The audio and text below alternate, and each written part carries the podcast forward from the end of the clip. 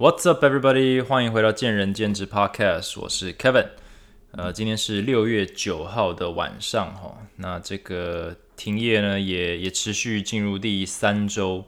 呃，那不知道大家最近过得如何哈？那我自己是过得勉强还可以啦，谢谢大家关心。呃，那今天也也已经是六月九号，表示说我们离新的终点呢。新的三级终点呢，还有二十天，就是二十八号，从六月十四号延到六月二十八。老实说，我这边发个牢骚，我真的不知道为什么要延到六月二十八，你为什么不能干脆一点，就直接六月底嘞？就剩那两天是给我们希望吗？还是呃以期的倍数是比较好操作？呃，这个政府的作业，因为二十八号也是礼拜一啊，就是你礼拜二复工也很奇怪，你为什么不就直接六月底，然后就跟大家宣布说我们计划七月一号复工呢？不过这个可能也没想那么多啦，就是两周两周延。哦，那这只是个牢骚，其实有点离题了，不重要。重点是停业继续中。那对于呃一般哦，就是健身产业以外的，哦，大部分的行业呢，代表这种忐忑不安还要继续上班，不管你是 work from home 还是餐饮业要进去，呃，继续很痛苦的在呃做一个半吊子或者是不上不下的生意呢，呃，这就是继续。那终点在哪里不确定。那健身产业的话，就是欢乐停工嘛，好，欢乐无薪假呢，继续继续走。然后对于我们经营者或资方来说呢，就是欢乐烧钱派对呢就持续进行中。就是每天早上起床一睁眼就是就是把钞票烧掉，呃、很开心。但是如果我们你没有在看新闻的话，哦 ，OK， 好像呢政府似乎没有特别想要再更加大就是停工这件事情，也就是说勒令停业，在八大行业一开始被勒令停业之后呢，好像对于其他的产业就处于一个试图与疫情共存的状态。你不管是说科技业这么大量的人会进去上班，或者是最近的这个移工群聚感染的问题，都已经这么的明显，说就是只要有人进去工厂或者只要有人进去公司，就是会有群聚的问题，就有可能会爆发的这个风险，但似乎还是没有想要把他们停掉。那呃甚至是比如说一些我们可能认为就是哎，对啦，是民生必须，像是美发啦或者剪头发这些东西，都都都可以有条件开放，只要什么防疫做好啦，分流啦，这些好像就可以。那这时候在健身产业里面就呃燃起了一些声音，就是哎，这太不公平了吧，这个我们的分流，尤其是这个工作室一对一教练课，我们其实真的是可以做非常完善的分流。欸，我们你知道有一些工作室比较小型的，我 一, 我一整个场内真的就是三个教练加三个学生啊，甚至你要叫我把人错开也可以啊，或者是我像我们这个一百五十平，我们同时就算有十堂课在上，一个人也有十平的自己的空间，可以完全就是学生不会在呃，就是你知道方圆两公尺之内都不会遇到另一个学生。哎，我们可以做很好隔离，我们还可以一对一的消毒，对，我们可以还可以拨时间完整的消毒场地，感觉起来比什么美发啦，或者是绝对是上班族那个距离啊，或者是这个消毒或者是防疫的这个等级，好像都可以比较高。那怎么把我们关掉了？太不公平了吧！就是我们也想要争取，就是有条件复工的这个权益，所以就健身产业可能就会有一派。这是想法。老实说，身为经营者，我其实也有闪过这个想法，就是说，对啊，真的是蛮不公平的。你你今天停业，然后不准我营业，但是我就看着这整个社会其他的这个组织或者机构或者产业还是在运转，有点像是你允许它运转，但嗯 ，sorry， 这个最近大家应该知道，就是真的很多这种消防车啊、救护车在跑来跑去，这也没办法，就录到了。就是你可能会想到说，呃呃，这个风险就是你愿意跟它共存，那为什么健身产业或者是八大行业你就对对我们这么的强硬？甚至今天还有看到就是呃有什么台台中健身房，然后六个老板加员工在在自己地下室练什么的，然后就被被检举，然后就罚三十六万。就是说你你愿意去罚六个人三十六万，但是你却呃不会去停工一个几十人几百人的公司或者工厂，这个对于防疫来讲好像是有一点这个，你知道，就是有点重点搞错了，对不对？防疫破口到底在哪里？好。那这个论点其实我也我也同意，就是这个待遇上是有点不公平啦，标准不一啦。但是大家要静下来想一下，就是今天复工的意义，还有停业这些东西的冲击的大小。就是停业是一个非常非常惨的事情，我们的这个营收从直接归零，所以就是完全没得讨论。今天就是有人强迫你说不准营业，好，那当然是一个非常令人不舒服的一件事情。但是假设今天你是不准停业呢？举例来说，餐厅好，你不准停业，也就是说你今天要停业的话，表示是你自己不想干了。但是那就另一回事嘛，你不想干了，谁都可以这样做。但你今天就是必须继续。但是现况是什么？现况就是大家都很害怕。哦，现在就是大家都很害怕呢，出门，大家都很害怕呢，群聚，大家都很害怕感染，大家都很怕去医院。所以今天，就算餐厅可以内用，你敢让大家内用吗？那你可能会说，我敢啊，有人敢来，我就我就我就敢敢让他在里面吃，我自己做好消毒就好。OK， 那我们我们换到健身产业，今天如果政府允许我们复工，甚至不用允许哦，就是要求就是你们没有被停业了，这时候所有的健身房、工作室就必须要营业哦，除非你就是自己关门不想做。对，那就变成责任都在你身上，但你就必须要营业。那一旦营业了，你就要想说，会大家可能担心的问题是说，有多少学生还愿意来？那这个其实就是见仁见智，可能像我可能会觉得说，哎、欸，大概至少有百分之五十到百分之六十 的学生还是愿意来。好，不管你是觉得是百分之三十、百分之五十还是全部都会来，你反而不应该去担心说谁谁不会来，你是要担心那些会来的人，其实对于你身为教练，对于你其他的学生，对于你自己的家人，都全部是风险。那这个风险你愿意承担吗？你可能说为了生活我可以承担，可是今天这个疫情这东西，其实已经可以直接剧烈的影响你的生活的一件事情。也就是说，今天如果你学生是愿意来找你上课的，你身为一个教练，你要如何保证你不会被他传染？那就算你可以保证，那几率是多少？只要有 百分之零点一 的几率他可能是一个确诊者，再加上 百分之零点一 的几率你可能会近距离被他传染，你愿意冒这个险吗？你愿意为了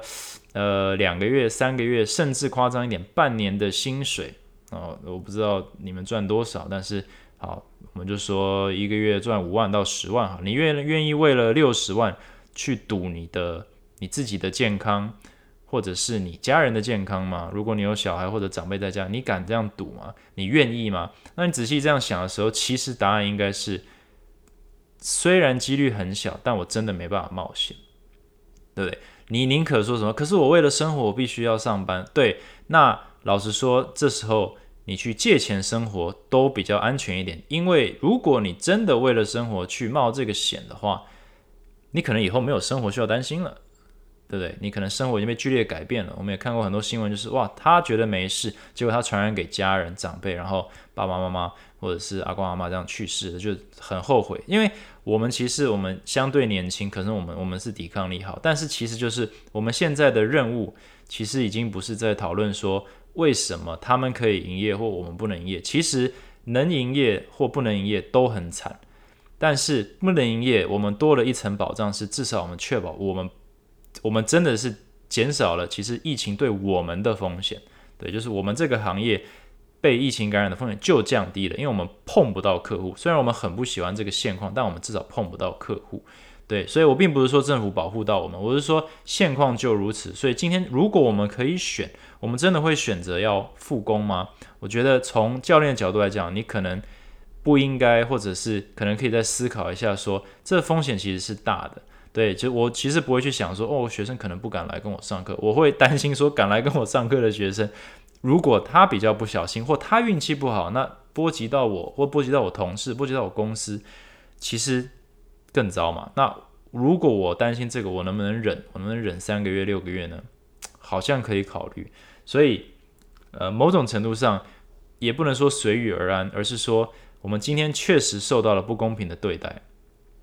但是那我们就我们其实也没有办法。那我们在看待这个不公平的对待的现况的时候，我们客观的去看说这件事情对我们的好在哪里，对我们的不好在哪里，然后我们就从这边去思考说那我们可以怎么办，好，对不对？嗯，所以我们现在的状况就是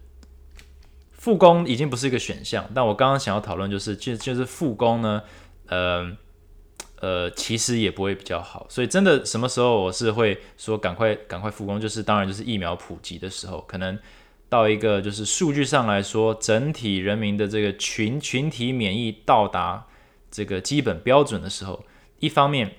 社会会恢复正常运作，就是大家敢去做正常会做的事情，所以呢，你这时候开始恢复营业呢，你可能这个学员的损伤也会比较少一点。对，你比较可以快一点恢复正常生活，等于说你忍久一点，你恢复的速度也快，你就是硬要跟它共存呢，可能拖更久。其实就像原来的封城不 封, 不封城的这种概念，就是、呃、但是 其, 其实顺道一提，封城也不会解决问题，封城只是先把现在的一波疫情解决掉，但是解除封城的时候，如果疫苗还是没有普及的话，一样可能会再二次爆发，所以这又是一个呃也不能说假议题，只是说就是有点像是，呃，有点太太急着想要让问题从眼前消失，然后去做的一些仓促的决定，那或是一些想法。好，那我们就是不得不停业。那这时候还是有一个非常现实的问题，就是停业就在烧钱啊，对不对？我可能可能大家，如果你自己有老板，或者是你自己是老板、呃、你是员工，你就一定有老板吗？可能。呃，如果老板有分享，或者你听其他的一些经营者的一些分享，你可能也看，就是你大概也知道，也可以体谅说，哇，这个我的薪水没了，但是我的这个老板或我的公司呢，这个烧钱的速度是更快的。那这时候，呃，就会要考虑到停损的部分。那停损这个概念呢，呃，我看看要怎么分享或者聊会比较清楚一点。就是很多人认为说停损点是什么？停损点其实并不是把你的钱烧完的时候那个叫停损点。我啊，我这个应该要先做一些准备的。但是不久前，呃，台湾有一个好像有一个叫做呃一个航空公司，好像是去年还前年的新闻，就是那个航空公司航空公司就突然就宣布。呃，停业就宣布，我不知道是宣布倒闭还是宣布停业，就是他反正就不做了，然后大家就很，就是这叫什么，很很错愕，就是哎，不是好像还做得不错吗？可能只是这个业绩没有说非常好，就是可能小小赔钱，怎么突然就就不做了呢？那其实很简单，就是今天你会停损，是因为你预测说，不是因为今天钱赔光了，而是说你如果未来会一直赔钱，或者是未来钱是赚不回来，或者是未来是钱要花太久的时间才赚得回来的时候，这些都是机会成本跟时间成本。也就是说，假设我今天赔了五百万，我知道我接下来五个月可以把它赚回来，也就是说，呃，我停工五个月赔五百万，然后呢再做五个月就可以赚五百万，表示我这十个月是打平的状态。也就是说，你这十个月过完以后，你的营收是零、哦、你的损益是零，这就是你比较的基础点。所以假设你今天能够三个月你就直接放弃这家公司，等于说你赔三百万，然后接下来七个月呢，你可以去赚回来四百万，那你这十个月基本上就是赚了一百万。比起你硬扛完疫情然后再把钱赚回来，你是你是领先的，你的损益是领先的。所以这时候可能就会有老板说，那我我就不玩了，我不等了，我就直接把钱留起来，然后东山再起。这就是停损点的概念。所以有时候有一些呃，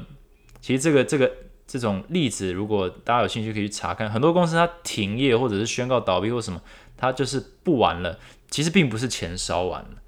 因为钱烧完其实是一个非常傻的事情，就是你没有必要等钱都没了你才放弃。对，因为有时候什么休息走为了走更长的路，就是停损是为了要留得青山在，然后你可以东山再起。所以其实疫情就会逼着很多的公司，不要讲健身产业，就是去做一个非常困难的一个评估，就是我要等到什么时候。那回去一下，就是关于这个停业的问题，就是疫情，他们政府现在是两周两周宣布，其实就是让我们的处境非常尴尬，因为其实我们不知道什么时候需要复工或可以复工，因为它就是两周两周延嘛。其实六月二十八号也是一个就是一个标杆，它就是往后推，它可能也再来就推到七月十四号，再来七月二十八号，反正就两周两周推嘛、欸、就是慢慢的，反正就是看状况。但是对于想要去判定停损点的人，不管你是个体投资户还是你是超级大公司，都是一个非常痛苦的事情，就是你今天有现金可以撑，身为老板身为创业者，你有一种浪漫是愿意撑，问题是要撑到什么时候才是过了你的停损点呢？你今天就算有一千万在你的账户里面，你一个月烧一百万，你可以烧十个月，可是你你从一个财务管理跟逻辑的角度来说，你要烧到第几个月你就觉得不值得了，所以那个时候你的停停损点就出现了，所以你可能会带着你剩下的六百万或七百万去去先把它留住，然后等着，然后之后再去转投资或者重新创业，或者是或者是怎样，或者直接公司收掉，这就是一个停损的概念。那这是一个非常困难的决策，因为有太多的不确定性。但至少我们可以确定说，如果健身产业要正常运作的话，应该是要等到这个疫苗普及，所以这也让很多经营者至少有个概念说，嗯，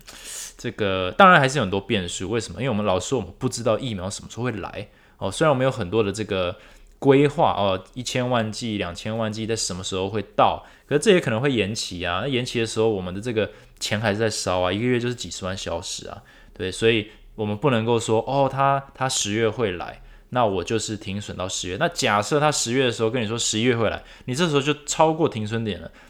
那要不再多撑一个月？那如果你撑完一个月，他又再跟你说再再再延一个月，那你不是就是冤大头吗？你就是被他拎着跑，然后就就一下就烧过你的停损点了，这时候你可尴尬了。所以这种就是我觉得就是考验这个经营者的智慧，还有这个果断的决策，还有魄力，还有就是。评估有点像评估情势啊，就这就是一个战场，我们就是一个策略，呃，这个战略战略家，我们在思考实际状况，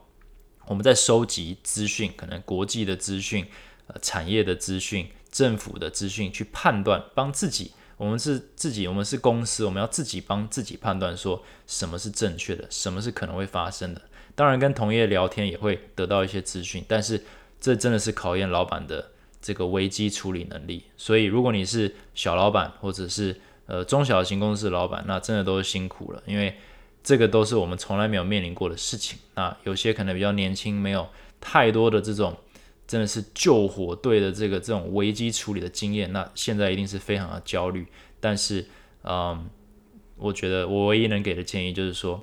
要尽量客观哦，然后尽量果断。那我们都是带着一些浪漫，所以我们一定会。尽我们的全力去让我们的公司继续下去，让我们的员工受到呃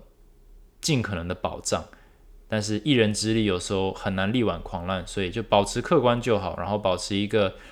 应该怎么样？我们自己要把心情能够够放松，因为我们是领导者，或者我们是这个资方，我们需要我们需要带给大家稳定，所以我们可能自己不能够自乱阵脚。但是停损这个概念真的很有趣，它是一个经济学上我觉得就是就是一个困境啊，我不会说它是囚徒困境，因为玩家只有我们自己一个，我们就是在我们就在思考说怎样做才是正确的时机点哦，凡事都有时机点了。好，那今天如果要把停损点往后拖的话，就需要什么？哎，就是大家最关心的这个呃主题就来了，就是纾困。政府补助，美国撒钱、哦、一直撒钱，然后当然也有给这个公司补助。那台湾做了什么事情呢？所以最近这六月七号开始，就开始这个申请补助大作战了、啊，那也是哀鸿遍野。那在讲到补助之前呢，我想，呃，还是稍微讲一下，虽然有点老掉牙，就是。呃，一间公司到底要花多少钱去维持运转？其实真的是远高于呃大家在思考的。呃，我听了一个 YouTuber， 他好像是一个老板，他最近就是蛮常也在发表这些想法，就是其实蛮有趣的。呃，就是一间公司，当我们被停业的时候，大家也许可以体谅或者想到，就是哇，好辛苦哦，房租要付，对不对？那房租要付，我们今天其实可以合理假设，大部分的房东都不会减租，因为这个疫情是这个这个 take no prisoner， 就是所有人都受损了。所以房东可能也没有，我上一集可能有讲过，没有那个能耐或者没有办法同理，或者是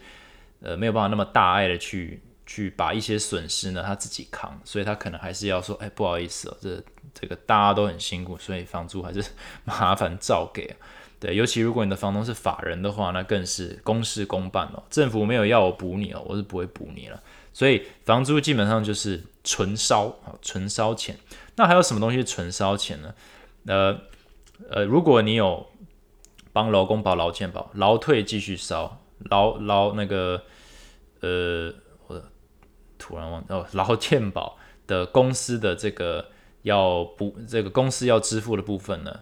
当然大家应该都知道是员工的数倍嘛，那个也都要照给。那老实说，劳工的部分你们现在没有拿薪水，照样还是要给劳健保了，所以也是很伤啦，大家都很伤啦，但就是一个痛苦是比较出来的嘛，所以等于说。你有一个员工，如果他是保两万四的这个最低额度的话，一个月还是要给出去大概五千块。那像很多教练，他可能是平均薪资比较高的，那真的是一个月公司要帮他们，除了薪水给出去之外，还要给八千甚至接近一万的劳健保、劳退。所以今天就算没有人领到薪水，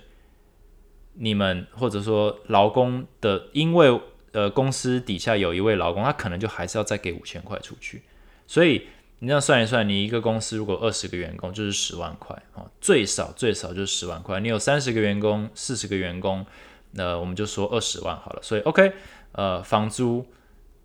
看你有几家店嘛，然后再加劳工，这个东西就是给出去是不会回来了，就是直接消失了。那大家说哦，那这样子好像还还可以嘛，五十万啊，六十万啊。我说那还有。你一家店，你有没有呃电话号码？你有没有刷卡机的这个租用的费用？你有没有印表机？你有没有 A E D？ 你有没有中心保全？对，那这些东西每个月的月费，哦，加加减也不少哦，可能一千五、两千，你五六样东西就又是一万块了。一几家店就是几几个，那就是一样。继续烧、哦、这东西你也不能突然说退租了、哦、电话号码先帮我解掉、哦、那个印表机先拿走、哦、不会啊，继续烧啊，对，然后呃还有什么？还有一个很重要的东西是比较看不到的，那这个对于新开的公司、哦、尤其是健身房特别伤，就是所谓的摊体，就是折旧。你今天如果是刚开业，你可能哇兴高采烈开业开了，然后你买了三百万的器材，那。如果你用三年摊提的话，你一年就是啊，我们说三百六十万好了，所以你一年就要摊提掉一百二十万的成本，就叫做折旧嘛。那一个月就是十万块，也就是说，今天在账上你一个月不营业，就算你没有任何的损失，你还是损失十万块。也就是说，你今天没有赚钱也没有花钱，你就是损失十万块，因为你之前的钱花了，你就是要摊在这个月上。所以接下来这几个月，我们每个月就是继续烧摊提的钱，那看公司规模。呃、每个月烧的钱可能十万、二十万、三十万、四十万不等，那账上其实损失非常大，所以不要小看，就是你可能说啊，账上账上其实就是就是会计做账，也就是说你实际上在会计上每个月就是烧掉八十万、一百万，对你规模大可能就是几几百万在烧，这个都是非常非常可能的。那刚刚讲到一个，那我只是想要表达就是说。公司的引进成本非常多，所以今天要讲补助的话，这些都要考量进去啊。因为今天是政府请我们，虽然是可能是出于必须，甚至是出于好意叫我们停业，但是毕竟很现实的，我们就是烧这些钱。那是不是呃，因为停业就表示说不给我们机会去想办法自救？虽然我刚刚讲自救可能风险太高，但是你既然不给我机会去自救，那是不是要补我这些东西呢？这就是接下来可以讨论的，但是让我想到一个，另外让我想到一个，我前几天看到的，就是好像有一个健身房，呃，就是一个很悲惨的故事，好像是上什么抱怨公社吧，就是好像是一个年轻人，然后它呃好像五月十二号终于开业，然后好像借了什么青年贷款五百万，然后跟几个朋友，然后就就终于开业了，然后三天后就停业。他就是傻眼，他就说我一定是世界上最倒霉的人，我我竟然就你看我等于说我借钱，然后现在开始烧钱。那我刚刚讲的东西就是净烧嘛，那你已经借钱了还要烧钱，哇，这真的是很两难了、啊。停损点在哪里？停损点可能还没开业前就过了，早就该停了。那我想到这个时候，我当然是非常的同情，就是啊，真的是有人比我们还惨了、啊，就是至少我们已经营业这五六年了，某些某些店的摊提也都摊提也差不多了，所以哎，这部分的话呢。至少呃没有额外的这个负担，可是一个全新的店，这五百万摊提正要开始哦，那然后可能员工也请好了，然后一毛钱都还没有赚到呢，就开始喷钱，这个感觉真的是非常不是滋味。可是让我想到一个问题，就是说我我上一集还上上集有讲到，就是如果你是教练，你这疫情开始的时候，你第一件事情应该就想说你的周转金有多少。你能够过生活的是多少？那如果你发现周转金不够的话，那很可能是你很长期以来你的财务管理都有问题，就是你你你把你把这个过生活的这个风险想得太太轻描淡写了，导致说一旦真的遇到你的主动收入有一些拮据的时候，你不要说呃疫情好，如果你今天受伤了不能上班，然后赚不到薪水，你能够过多久是可以？呃，安心过安心养伤的呢，这个其实都要算进去。那公司也是一样，周转金在哪里？那我看到这个新闻的时候，我第一个注意到是他们是借钱去开的。那借钱去开表示你钱本来就不够嘛。但我不知道这五百万里面，可能他花了多少钱？他可能花了两百万，然后三百万当周转金。那那那可能还有一些概念。那如果是全部钱都砸下去，等于说他不但没有，他不但借钱。还要有还没有足够周转金的话，那这个是双重高风险，对不对？那老实说，如果我听到这个 case， 我本来就不会建议创业。所以今天我们真的要说，哇，运气真的很差嘛？我会反而会说，运气这个东西本来就是会有好的时候跟不好的时候。也有人在疫情前一天创业，但是他扛得过疫情；也有一些人他疫情前创业，他扛不过疫情。那这两个状况的差别会是什么？就在于他有没有准备，或者他的这个准备的程度的不同。也就是说，有些人他运气很差，他还是活得下来；有些人他运气很好，他还是活不下来。也就是说，所以我们今天就不要去想运气好或不好，这东西就是一个风水轮流转。哦，你可能说我的运气不会怎么，就是已经是世界最差了啦，天底下没有人是一创业就遇到这个百年难得一见的疫情。其实我相信全世界。那一年三百六十五天，每天都有人在开业，所以绝对不是只有这一家是遇到这个状况。但是呢，并不是每一家都可以撑过。那差别就在于，可能是这个规划有没有比较长期一点，或者是它的周转金有没有准备多一点。就是可能就是这个就是有一点是呃呃创业者的这个准备了。对不对？就是会有一个很不理想的状况出现，你都扛得动，你应该是以这个状况去准备创业的。所以我当然是很希望这个年轻的这位老板是尬得过去啦。只是说这让我想到说，呃，我们今天可能会抱怨说这状况很糟，可是其实今天在一个很糟的状况、黑天鹅的状况下，谁能够撑过去，谁不能撑过去，其实跟我们这个看事情和面对问题或者是长期经营的这个心态是很有关系的，而不是单纯说是我运气好，你运气不好这样子。好，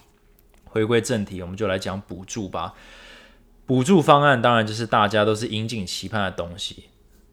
那个劳工没了薪水哦，每天领无薪假，不知道领几个月哦，非常焦虑。那不用想了，公司更焦虑。公司我们是非常期待，就是哎，纾困啊。我们真的是困境啊，那要不要要不要给我们钱？那这时候，我刚刚为什么要讲说一家公司有多少成本在烧？其实就是想要表达说，等一下会比较一下，就是那健身产业的纾困方案如何了？那老实说，纾困方案这个网络上你去打健呃这个健身纾困 四点零， 它那个网站就跳出来，你就可以看它的申请办法。那如果你不是产业内的人，或者你不是这个你没有强迫必须要去看，也就是说你不是老板的话呢，你可能会看不懂，或者你可能会觉得很烦，因为它真的非常的繁琐。哦，那它不但繁琐，它还有非常多文字上的这个要解读的东西，所以这真的考验一个这个老板呢，或者一个这个经营者呢，他的这个逻辑能力，因为每一句话都有它的意义在，哦，它每一个字，我们有时候咬文嚼字很讨厌，但是在面对政府的时候，真的就是咬文嚼字，因为每一个字，每一个字它所代表的含义都可能可以被解读成不同的时候，当你不小心以为它代表什么意思，然后做了一个错误的申请的时候，到时候问题是在于我们这一边，也就是说，当你申请失败是因为你误会了政府的意思的时候，政府可以一句话就跟你说那是你误会了，各自解读，问题是不好意思，政府解读为准。所以我们在看待这件事情的时候，其实是非常非常小心的。好，那简单来说，现在补助就分两种，那呃，一个就是假设你有呃，假设你有给员工薪资就是底薪两万四的话，接下来这五六七月都给的话，那政府就是补给你呃四万块，一加三，好，然后就你就不用另外再给员工钱，但前提是你要给底薪嘛。问题是现在全部都被停业的状况，应该很难给出底薪，就是就是全部就是无薪。那另一个就是，假设你没有办法给出薪水的话，那政府就来给，就是政府就反而不补你了，就是你有给薪水我补你，那你不给薪水的话我补员工，那这无可厚非嘛。但是就变成，所以大部分的工作室可能都会走这个路，就是说，好，我我给不出薪水，那政府给。啊、所以大部分劳工可能听到就是说，哎、哦，我们听说可以拿到这个四万，好像三万补助加上一这个安定基金的钱。好，那其实我觉得这非常好，就是、呃、不是说非常好了，就是我觉得好，政府对于劳工是很有诚意的。我们今天请你停业，导致你不能上班，那政府呢就给你四万块。但客观来讲，如果你今天是一个劳工，你说，哎，我两个半月，呃，不是两个半，现在是确定六月不能上班，所以一个半月给我四万块。这没不够啊，但是有比没有好嘛。但是假设今天我们又停约到七月底的时候，这还是包含在同一个补助方案内，所以我们就悲观一点好了，一直到五六七月都不能上班，那一个劳工可预期的收入是什么？就是从五月十五号到呃七月底，你就是拿四万块。那对于教练来讲，老实说，一个月的薪水就不止四万块了，所以真的也不多。好，所以那劳工的部分就讲完了，就是。至少至少有补嘛，一个人拿到四万块。那那公司呢？公司你去细读的话，每一个劳工也可以拿一万块。也就是说，如果我有十个员工的话，我成功的申请到的话，我等一下再讲成功跟不成功的问题，因为这个也很可怕。就是我成功的申请到的话，我就说我有三十个员工好了，我成功申请到我可以拿到三十万，很多吗？三十万我要分三个月用、欸，等于说我一个月拿到十万。那我一个月拿到十万。我一个员工拿到一万，那我刚刚有提到一个嘛，我今天先不要管我的房租，先不要管我的摊体，先不要管我的这些月租的东西，我先把员工劳健保处理掉，可以吧？但是问题是一个员工一个月最少最少我就要花五千块的劳健保劳退要给出去，也就是说这三个月我还是要给最少一万五到三万块的劳健保。问题是一个员工哦，问题是政府一个月。呃，政府员一个员工补公司一万块，也就是说，连我们要给政府的劳健保的费用，政府都没有补回来，更不要说去补其他的东西了。所以，身为资方，我们听到这个时候，我们就傻眼，就是说，哎，你今天有补到劳工 ，OK 啊，因为劳工需要钱啊。问题是，公司呢，公司的损失超大，那你今天。不补我的租金，不补我的摊体，不补我的月租就好了，你连劳健保都没有补回来耶，这有点傻眼吧。所以这个就是可能很多这个资方看到这个补助方案以后就是傻眼的地方，就是太没有诚意了，对不对？或者是说怎么会这样，不要说诚意了，我们今天不是在这个这个政府不是送礼的概念，就是说这个补助的只能说补到很少，就是说今天我这样讲好了，今天政府一毛钱都不补，其实我们也没有办法，所以有补的话就是就是加分，只是说客观来说这个补助并不会帮助、呃、一个原本没有办法撑过去的公司，绝对不会因为这个补助方案而撑过去，因为它基本上什么都没有补到。那这就是一个现实，所以我也想要强调一下，就是我没有在抱怨这件事情，因为我理解今天要补助的人非常的多，那钱也是有限的，所以政府要怎么分配，它有它的逻辑。对，他先先去去帮劳工，我觉得 OK， 但是他帮不了健身产业，或者是帮不了某些中小型企业雇主，这这也就是一个现况，就是呃大家都在喊穷嘛，大家都在喊苦，大家都在喊救命的时候，总有一些人不会被救到。那也许健身产业的中小型的雇主就是没有被救到的那一群，那这就是现况，所以我们就要靠自己，对不对？所以呃，只是说这个补助方案并不是会救了呃撑不住的健身房，或者是撑不住的这个，甚至你要说教练也可能，你可能觉得哦四万块我没办法过三个月，但这就是现况嘛。好，那这个是最理想状况哦，也就是说一切顺利的状况下，公司可以拿到一个人一万，然后劳工可以一个人拿到四万。问题是它有非常多的条件在，那这些条件也都有非常多游戏规则是可能导致导致公司拿不到哦。举例来说，如果你是你你是今天刚创业的人，那请问你要怎么证明你的营业损失达 百分之五十？ 你不能，因为他要比较三月的，那你三月还没开业啊，你三月四月的营收是多少？是零、嗯、那你这个月的营收可能五月还有，可能你营业了十五天嘛，你可能办了一个活动，你可能营收五十万，结果你是等于说你跟三月四月比较，你是成长了一百倍哦，呃，成长了就是五十万，就是从零变成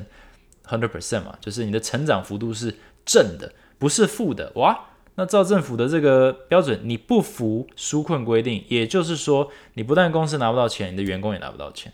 那这不是 double whammy 吗？就是像我刚刚提的那个案例，他不但是在烧钱，他还拿不到补助哦。从这个申请的规范逻辑来讲，很可能是这样子，那不是太不公平了？那老实说，在任何的游戏之下，都有人是受害者，这就是一个现况，对不对？那那呃，我刚刚讲什么？对，所以或者是说，呃，他另一个就是说，你可以去一百零八年的这个营收去比较今年。那假设你呃一百零八年的时候是一家店，你的营收是一百万，问题是你一百一十年你你刚好开到三家店了。哦，你可能一家公司开了三个分店，所以你的营收一定会是两到三倍啊。所以等于说，就算两三家店的营收有退 百分之五十，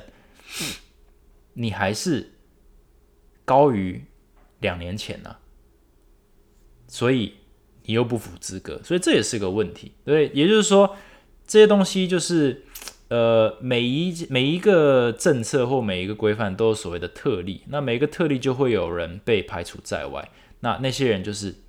运气不好，呃，真的还就是运气不好。但当然也有其他的，就是你可能可以拿六月、七月的的的去跟他比，但是我想要表达就是说，很多的规范它一定会有一些例外，所以不保证所有人都拿到钱。那这个也是就是老板最辛苦的地方，就是我会我会很体谅。很多老板他们可能是第一个没有办法去理解，他有非常多的这个，这个也是让我也是非常头大的，就是呃，在纾困的过程当中会有非常多反反复复，就是说你以为规定是这样，结果不是，然后简呃这个运气好一点就是拖长了你这个申请的这个得到补助的时间，运气不好就是被挡回来，那挡回来的时候很冤啊，等于说你也照顾不了员工，员工可能还会怪你说，哎，啊怎么政府说的补助没有拿到？可是可能问题不在于你身上，问题可能在于呃，其就是其他的，可能说申请这个规则不明确啦，或者它的规则不公平啦，导致一些阴阴错阳差呢，导致一些公司是被排除在外，导致一些个体工作者被排除在外。那这个其实是很难被谅解的，为什么？因为在大家都这个喊救命的状况下，你没救到自己就算了，但你今天还没有救到员工，那哇罪该万死。所以很多很多这个资方可能面临的困境在这里。那这也来到一个很有趣的，就是假设今天真的要帮劳工的话，为什么不直接把钱直接汇给劳工？这个我觉得我不得不讲一下，就是但也有很多人就已经讲过了，就是假设今天劳工是真的是这个 要, 要救的一群，那你就直接钱汇到他户头就好了，最简单最直接，因为保证他们他们就是被停业的嘛，就教练就是被停业，你就直接钱汇给教练，我觉得这样公司也轻松，公司只要 focus 在处理自己的部分就好了。但是你把它绑在一起的话，其实会造就很多这个摩擦，也就是说这个劳工能不能申请到这个补助的成败关键在于公司，问题是你等于说把这么多人的责任绑在公司上，然后是不必要的，因为你本来就可以自己处理，然后直接照顾到，其实这样子劳工也轻松，这个公司也轻松，政府好像也轻松，那为什么就不这样做呢？其实我也是不太理解了。但是就是变成说，总之总而言之，身为老板，我们现在就是扛着所有人的希望、哦、我们就是一起来申请、哦、公司过大家就过，公司不过、呃、大家就不过。那这个其实也是蛮有压力的，所以这个一样也是我们的历练，我们就是要扛住这样的压力嘛，不然我们当老板干嘛嘞？所以这个补助方案其实有非常多眉角啦，就是说它不是很单纯，就是说哦政府有宣布那就拿得到咯。去年已经告诉我们，宣布完的东西哦，很多人是拿不到，或者是被打折拿到的。那这些东西，呃，业者可能就是自己就硬吞了啦，就是因为也求助无门啊，也也没有办法跟大家解释说，呃，我其实没有拿到这么多钱。然后你知道这种东西就是呃比较不会被被被体谅，因为呃老板嘛，老板就是。就是这样的一个角色 anyways， 所以补助方案其实就是长这样。那我总结一下我刚刚讲的、哦、就是呃，我们今天第一个反应就是说，为什么我们不能营业？我们营业我们我们不营业很惨，不公平。所以我们在追求公平的同时，还是要保持客观说，今天我们就算追求到了可以营业这个身份，只要疫情还不是疫苗普及的状况下，其实我们真的也是蛮危险的。你你不担心学生，你也应该担心自己，或担心自己家人的健康。所以这东西有点像是呃额外的去争吵，好像没有太大意义。所以我们就退一步去想说，在停业的状况下，呃，我们该怎么判断说要停损？哦，停损点在哪里？或者说我们可以做什么事情是让我们的这个停损点一直往后推？所以可能是有一些就是，当然餐厅就是变外带啊、外送啊，那健身产业可能就是要线上啊。或者是要要要节流啊，把一些不必要的东西就是停掉，说不定还真的要把这个印表机退回去，呃，退退一两个月，呃之类的，哦，先把电话线拔掉，这这都是省钱的方法，这真的是可以认真考虑的东西。我们要想办法把停损点往后推。那再来就是期望这个补助纾困，对，那纾困的金额多少真的是在我们的控制之外，所以我们能做的就是。把游戏规则搞清楚，然后尽我们的全力呢，去把这个纾困可以拿到的钱都拿到手。但是老实说，讲到最后，真的拿到手的，还是要靠一点运气。所以这个也没有人敢说死，绝对没有一个老板敢说稳了啦，我一定申请得到。呃、因为我们都、呃、很常跟政府交涉，这东西不是那么的黑白，也不是那么的绝对，不是说了就有，还是要靠自己去，真的是花很多时间去去研究。啊，这些这些公文，这些这些这些东西，然后再去再去申请，那这也是很有难度的。你可能很多东西是一般来说，你洋洋洒洒十几个档案嘞，很多东西是从来没准备过的东西，从来不知道有存在的东西，甚至它长什么样子你都不知道。那对于很多老板来讲，这是非常困扰的事情，甚至还可能要跑公家机关。在疫情期间，为了要呃申请纾困，要跑公家机关去排队。那现在的这些作业时间也拉长，哦，这个焦虑感真的是百分之百哦，就是这个加满了，所以真的是一个非常辛苦的时期哦。所以这个时期上大家都很辛苦。那我今天也不是在帮资方讲话，也不是在帮自己讲话，我只是把我觉得一个客观的事实陈述出来，就是呃，大家彼此的同理心要多一点。就是呃，就像我现在如果叫 Uber 的话，以前给 百分之五， 现在给 百分之十 小费。对不对？然后，呃，就是就是类似这样的事情，就是这个所有的人都在辛苦的状态下呢，就我就比较不会去跟太多人去计较一些东西。就是，呃，如果我能够放宽心，也许也可以帮助我周边的人放宽心，把这步调放慢下来。鼓励大家去做一些可能这个自我叫什么这个 self help， 就是帮自己调节这个心态啦。录这个 podcast 一方面也是我自己可以抒发一些我的想法，但我希望也是有帮到就是你们这个你们这些这些听众、这些教练、这些可能其他的老板，就是交流一些想法，让大家有一个不同的东西可以去思考，然后也许呢从中可以获得一些东西，让我们都可以更有机会呢安全的度过这个疫情。那嗯，这大概也是这个 podcast 见仁见智的一个初衷嘛。那在疫情期间呢，有时间有机会多发一些 podcast 跟大家聊聊，我觉得这也是我的这个可以提供的价值之一啦。 OK， 这一集就讲到这里，希望一样对你有帮助。如果这个觉得不错的话，也希望可以帮我多分享一下、哦、让我可以这个让我们这个听众群呢稳定成长。那我这非常感谢大家，有什么想法欢迎到 Apple Podcast 底下的给我五颗星留个言，或者是到直接 Talks with Kevin I G、呃、去, 去直接分享，或者是留言 D M 我都可以，我们可以多讨论。好，那这一集就讲到这里，谢谢大家收听，我们下一集再见。 Thanks for listening， 拜拜。